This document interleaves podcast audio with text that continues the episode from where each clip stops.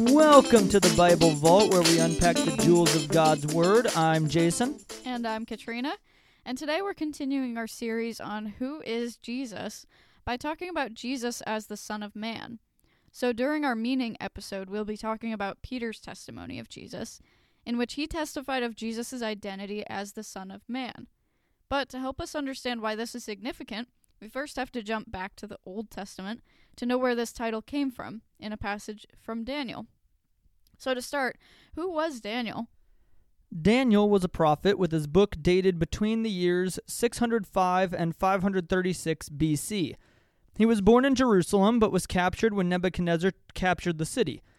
Daniel is particularly well known for two miracles. In the order of the book of Daniel, the first is interpreting the writing on the wall, which, if you'd like to read more, that story takes place in Daniel chapter 5.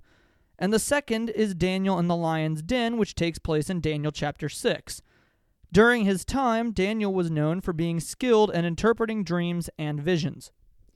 Daniel also had his own visions and dreams, one of which is in chapter 7. And here's the part that references the title Son of Man. This is Daniel 7 13 through 14. I saw in the night visions, and behold, with the clouds of heaven, there came one like a son of man, and he came to the Ancient of Days, and was presented before him. And to him was given dominion and glory and a kingdom, that all peoples, nations, and languages should serve him. His dominion is an everlasting dominion, which shall not pass away, and his kingdom one that shall not be destroyed.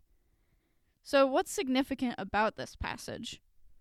Jesus loved referring to himself as the Son of Man as opposed to the Son of God while he was teaching. I once saw a video explaining why this was. The Israelites believed all Jews to be sons of God by virtue of being the chosen nation, chosen by God Himself.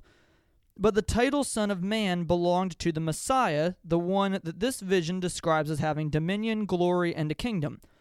The Israelites of Jesus of Jesus's day would have understood this well as they were waiting for the Messiah to come and deliver them from Roman rule. So when Jesus called himself the Son of Man, it was a more direct reference to calling himself the Messiah in the eyes of the Jews that heard him.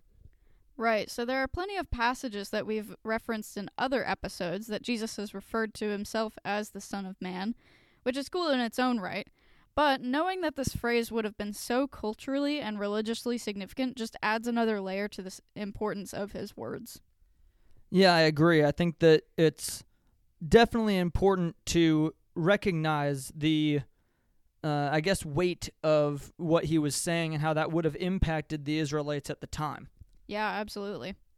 I think that just about wraps it up for this episode. It's not going to be a very long episode as the passage is relatively straightforward, not a whole lot to explain, but we did want to give you guys a connection back to where Son of Man would have started from, which is our purpose behind doing this passage from Daniel. Uh, next episode, we will be discussing uh, Peter and his witness to Jesus as the Christ, as the Son of Man and Son of God. So, if you have any questions, comments, or an experience you'd like to share, please be sure to head over to our Instagram page at the Bible Vault Podcast and shoot us a message. We'd love to hear from you and feature your thoughts on our next episodes. And as always, please feel free to reach out at any time. Thank you for joining us today on the Bible Vault. God bless, and we'll see you next time.